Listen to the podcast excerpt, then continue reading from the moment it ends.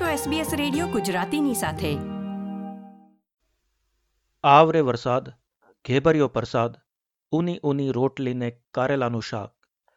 ભલે વરસાદ રોજે પડે કે ન પડે, કારેલાનું શાક રોજે બને કે ન બને, પણ ગુજરાતી રસોડામાં રોટલી તો બને જ બને.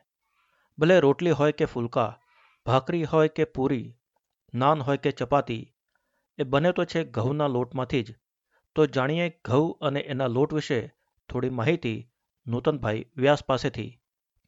નૂતનભાઈ મૂળ ગુજરાતમાં આવેલ સાણંદના છે અને હાલ પરિવાર સાથે બે હજાર દસથી મેલબર્નમાં રહે છે.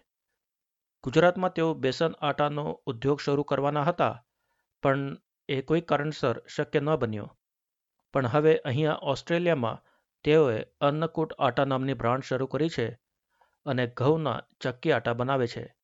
તો નૂતનભાઈ, તમારા અત્યાર સુધીના સફર વિશે જણાવશો? હા, એટલે હું જ્યારે ઇન્ડિયામાં હતો, ત્યારે અમારે બેસન બિલનું પ્લાનિંગ અમે કરતા હતા, જે આપણે કહેવાય ને ચણાનો લોટ એ ટાઈપની. અને મારા કઝિન લોકોને પોતાની મિલો બી છે. એટલે હું આ બિઝનેસથી ફેમિલિયર હતો. અને મારી ઇન્ટરેસ્ટ હતો જ આ ઇન્ડસ્ટ્રીમાં અંદર ઇન્વોલ્વ થવાનો. પણ ઓસ્ટ્રેલિયા આવ્યા પછી ઓસ્ટ્રેલિયા મારા માટે નવું હતું, એટલે હું થોડું અહીંયા માર્કેટ અને અહીંની સિસ્ટમ સમજવા માંગતો હતો. એટલે થોડો ટાઈમ મેં રાહ જોઈ અને પ્રોપર નોલેજ અને બધું ભેગું કર્યા પછી આજથી અઢી વર્ષ પહેલા મેં આની પ્રોસિજર સ્ટાર્ટ કરી. તો ભારત અને ઓસ્ટ્રેલિયાના અનાજમાં શું ફરક છે? જેમ આપણે કહેવાય ને કે દરેક વસ્તુ કે જેમ કે ખાવા પીવાની જે ઘઉં છે અનાજ છે શાકભાજી છે દરેક કન્ટ્રીના પોતાના અલગ અલગ ટેસ્ટ છે. તમે ઇન્ડિયાનું શાકભાજી ટેસ્ટ કરો ને ઓસ્ટ્રેલિયામાં શાકભાજી ટેસ્ટ કરો, ભલે સેમ હોય ધારો કે કોલીફ્લાવર કે કેબેજની વાત કરીએ, પણ ટેસ્ટ આખો અલગ પડી જાય છે.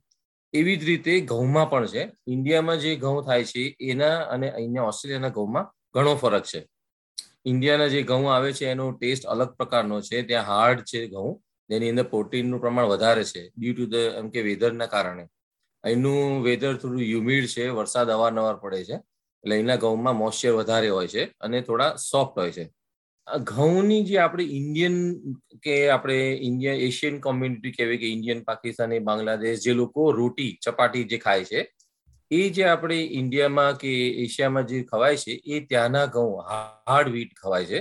જે ઇન્ડિયામાં આપણે જે ઘઉં હોય છે ને આપણે જયારે મોઢામાં દાણો નાખીએ ને, એને તોડવું ને, એટલે આમ રિસલ ક્રંચ ફીલ થાય. અને એ હાર્ડ વીટની અંદર પ્રોટીનનું પ્રમાણ વધારે હોય છે. અને જેમ મેં કીધું, અહીંના જે વીટ હોય છે ને સોફ્ટ હોય છે. એટલે હાર્ડ વીટની જે રોટી બને છે, એ રોટીમાં પ્રોટીન વધારે હોય છે. પ્લસ એની અંદર ફાઈબર બી વધારે હોય છે. જ્યારે એને દળવામાં આવે, તો એને બધા ફાઈબર અંદર વધારે હોય છે. એટલે એ જે ફાઈબર વાળો લોટ આપણે રોટલી બનાવીએ, તો એ બનાવ્યા પછી તમે એને ઇઝીલી બ્રેક કરી શકો. ઇવન ઠંડી થઈ જાય રોટલી, ત્રણ ચાર કલાક પછી પણ તમે રોટલીને ખાવ તો તમને એમાં એટલી જ નરમનેસ દેખાય. ઓબ્વિયસલી જેટલી ગરમ હોય એટલી ના હોય, પણ એને તમને રોટલી ઇઝીલી તમે તોડી શકો. જ્યારે અહીંના જે ઘઉં આવે છે, ઓસ્ટ્રેલિયાના ઘઉં, એમાં પણ હાર્ડવીટ સોફ્ટવીટ બધા અલગ અલગ આવે છે. જો હાર્ડવીટમાંથી લોટ બનાવવામાં આવે, તો આપણને ઇન્ડિયાની જે ઘઉં હોય છે, એ ટાઈપની જ આપણને રોટલીમાં સ્મૂથનેસ અને ક્વોલિટી મળે. પણ જો સોફ્ટ વીટ કે એ ટાઈપના વીટ જો વાપરવામાં આવે, જેની જે ઇઝીલી દળાઈ જાય છે, જેની અંદર બ્રાન્ડનો ભાગ બહુ ઓછો હોય છે, એ તમને મેદા જેવી ફિલિંગ આવે છે. એ મેદામાં તમે રોટલી ગરમ ખાવ ત્યાં સુધી વાંધો ના આવે, પણ થોડી બી ઠંડી થાય તો એ રોટલી ચવડ થઈ જાય છે, જેમ આપણે મેદામાં થાય છે. એટલે ઇન શોર્ટ રોટીમાં જેટલો મેદાનો ભાગ વધારે હોય, એમાં ઠંડી થયા પછી ચવડ વધારે થાય છે. પણ હાર્ડ વીટ હોય, એની અંદર બ્રાન્ડનો ભાગ વધારે હોય છે.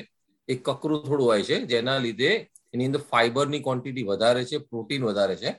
અને એટલા માટે રોટી સોફ્ટ રહેશે. અને ડાયજેસ્ટિંગ માટે બી ફાઈબર જેટલું વધારે હોય વધારે સારું. તો અહીંયા કેટલા પ્રકારના ઘઉં મળે છે અને કેવા પ્રકારના ઘઉં કે કેવા પ્રકારના લોટ કેવી પ્રકારની વાનગીઓ માટે વાપરી શકાય? ઓસ્ટ્રેલિયામાં અલગ અલગ જાતના ઘણા બધા ઘઉં આવે છે. જેમ કે ASW APW hard wheat one hard wheat two durum અને ઓસ્ટ્રેલિયન નૂડલ વ્હાઇટ એએનડબલ્યુ એમ અલગ અલગ ટાઈપના ઘઉં આવે છે. અહીંયા આગળ એ લોકો એએનડબલ્યુ જે કહે છે, એ સ્પેશિયલ નૂડલ માટે પાસ્તા માટે એ ઘઉં વપરાય છે. તેની અંદર પ્રોટીનનું પ્રમાણ ઘણું વધારે હોય છે અને એની ક્વોલિટી સરસ, સારામાં સારી હોય છે.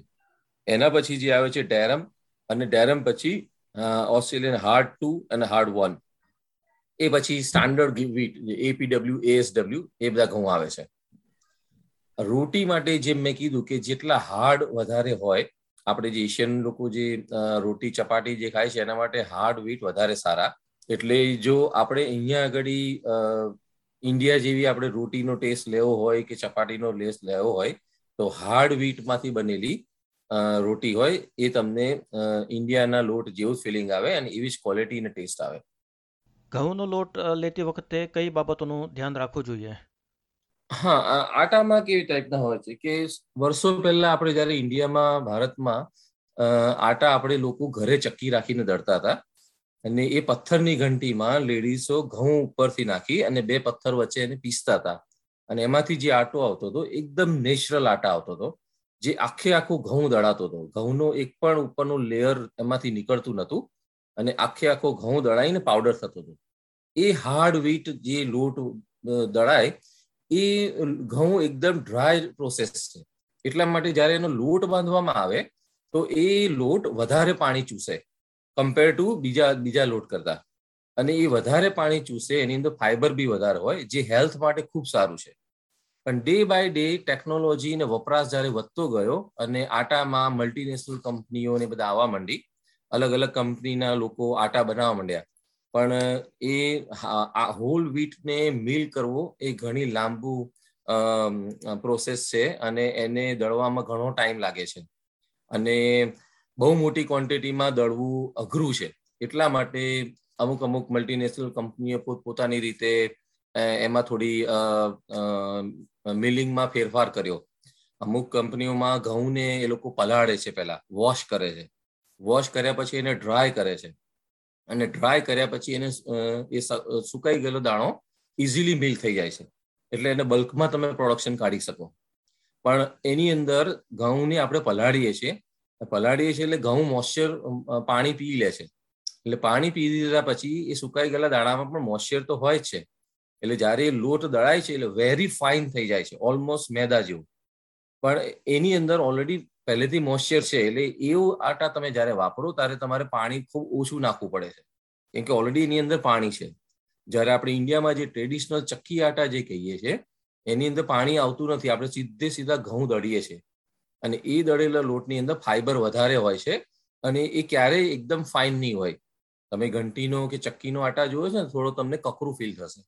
એનું કારણ છે કે આપણે ડ્રાય ઘઉં દળીએ છીએ. આપણે ઘઉંને પલાળતા કે વોશ કરતા નથી.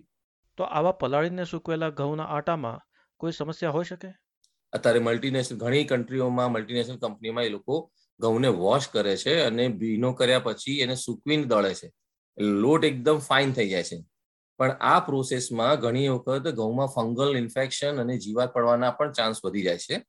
અને એટલા માટે જ ઘણી બધી કંપનીઓમાં આ ફંગલ અને ઇન્ફેક્શનને રિમૂવ કરવા માટે બેન્જાઇલ પેરોક્સાઇડ નામનું કેમિકલ વાપરવાની પરમિશન છે. આ બેન્જાઇલ પેરોક્સાઇડ એ ભીના કરેલા ઘઉંની જ્યારે દળે ને એની અંદર બેક્ટેરિયા પડ્યા હોય, તો એ બેક્ટેરિયા ક્લીન કરવાનું કામ કરે અને એ પીળાશ થઈ જાય એ લોટને, કેમ કે એ પલાળેલો પછી એ દળે એ ઘઉં એટલે પીળા પડી જાય અને પીળા થયેલો લોટને વ્હાઇટ કરવા માટે, એટલે બેન્જાઇલ પેરોક્સાઇડ બે કામ કરે છે. એક બ્લીચ તરીકે કામ કરે છે જે પીળાશ દૂર કરે છે અને અંદર જો બેક્ટેરિયા કે ફંગલ કોઈ થયું હોય તો એને નીકળ, મારવાનું કામ કરે છે. પણ after all that's a chemical જે એ અમુક માત્રામાં, અમુક કન્ટ્રીઓમાં એ એક્સેપ્ટેબલ છે. પણ એની હાઉ દેટ્સ અ કેમિકલ એ સ્લોલી સ્લો પોઈઝન છે. એ ધીરે ધીરે ધીરે બોડીમાં એ નુકસાન કરે છે. બેન્જાઇલ પેરોક્સાઇડ તમને ખ્યાલ હોય તો આ ટીનેજરને જે લોકોને પિમ્પલ્સ ને થાય છે સ્કિન ઉપર, અથવા તો કોઈને કોઈ સ્કિન ઇન્ફેક્શન થયું હોય તો જે આઉટર સાઇડ લગાવવા માટે જે મલમ ક્રીમ વપરાય છે, એની અંદર બેન્જાઇલ પેરોક્સાઇડ આવે છે. જે એકની ના બેક્ટેરિયાને કિલ કરવા માટે વાપરે છે. એ બેન્જાઇલ પેરોક્સાઇડ અમુક કન્ટ્રીઓમાં અમુક મલ્ટીનેશનલ કંપનીઓમાં એ લોકો યુઝ કરે છે. અને જે અમુક કંપનીઓમાં માન્ય બી છે. જ્યારે ચક્કી આટામાં અથવા ટ્રેડિશનલ આટામાં આપણે હંડ્રેડ પર્સન્ટ ડ્રાય ઘઉંને દળીએ છીએ, એટલે એનું પાર્ટિકલ સાઇઝ થોડો લોટ થોડો કકરો હોય છે, પણ હંડ્રેડ પર્સન્ટ શુદ્ધ હોય છે. અને ઉલટાનું એની અંદર તમે વધારે પાણી નાખો, ઓછો લોટ લઈને વધારે પાણીને તમારે સેમ એમાઉન્ટ ઓફ ડો તમને મળે કમ્પેર ટુ અધર બ્રાન્ડ એટલે મારું સજેશન છે જો તમારે હેલ્ધી ખાવું હોય શુદ્ધ ખાવું હોય તો તમારે જાત જાતે દળેલો લોટ અથવા તો ચક્કી આટા જેને કહેવાય without removing any layer of the wheat complete whole wheat હોય એ ખાવો જોઈએ જે હેલ્થ માટે ખૂબ સારો છે. તો અહીંના ગ્રાહકો માટે તમે શું સલાહ આપો છો? ઓસ્ટ્રેલિયન ઘઉંનો ચક્કી આટા કે ઇન્ડિયાથી આવેલું ચક્કી આટા? કોઈ પણ ચક્કી આટા સારા છે, બધા સારી બ્રાન્ડના, બધા સારી ક્વોલિટીના છે, પણ ટ્રાય કરો તમને ફ્રેશ આટા મળે. જેટલું ફ્રેશ તમે ખાઓ, એટલું તમારા હેલ્થ માટે સારું છે. એટલે ટ્રાય ટુ તમે, જેટલો તાજો લોટ તમે તાજા લોટની બનાવેલી રોટલી, ભાખરી, એનું ટેસ્ટ કે એની સોફ્ટનેસ અલગ હોય છે. અને જ્યારે જૂન, જેટલો જૂનો લોટ હોય, તો એની અંદર જીવાત પડવાના બી ચાન્સ છે અને એની બનાવેલી રોટલી કે ભાખરીમાં કે આ પરાઠામાં એટલી સોફ્ટનેસ કેટલી તાજગી તમને નહીં ફીલ થાય જેટલું તમે તાજા દળેલા લોટમાં થશે. આ હતો સંવાદ નૂતનભાઈ વ્યાસ સાથે આનંદ બિરાઈ એસબીએસ ગુજરાતી. આ પ્રકારની વધુ માહિતી મેળવવા માંગો છો? અમને સાંભળી શકશો Apple podcast Google podcast Spotify કે જ્યાં પણ તમે તમારા પોડકાસ્ટ મેળવતા હોવ.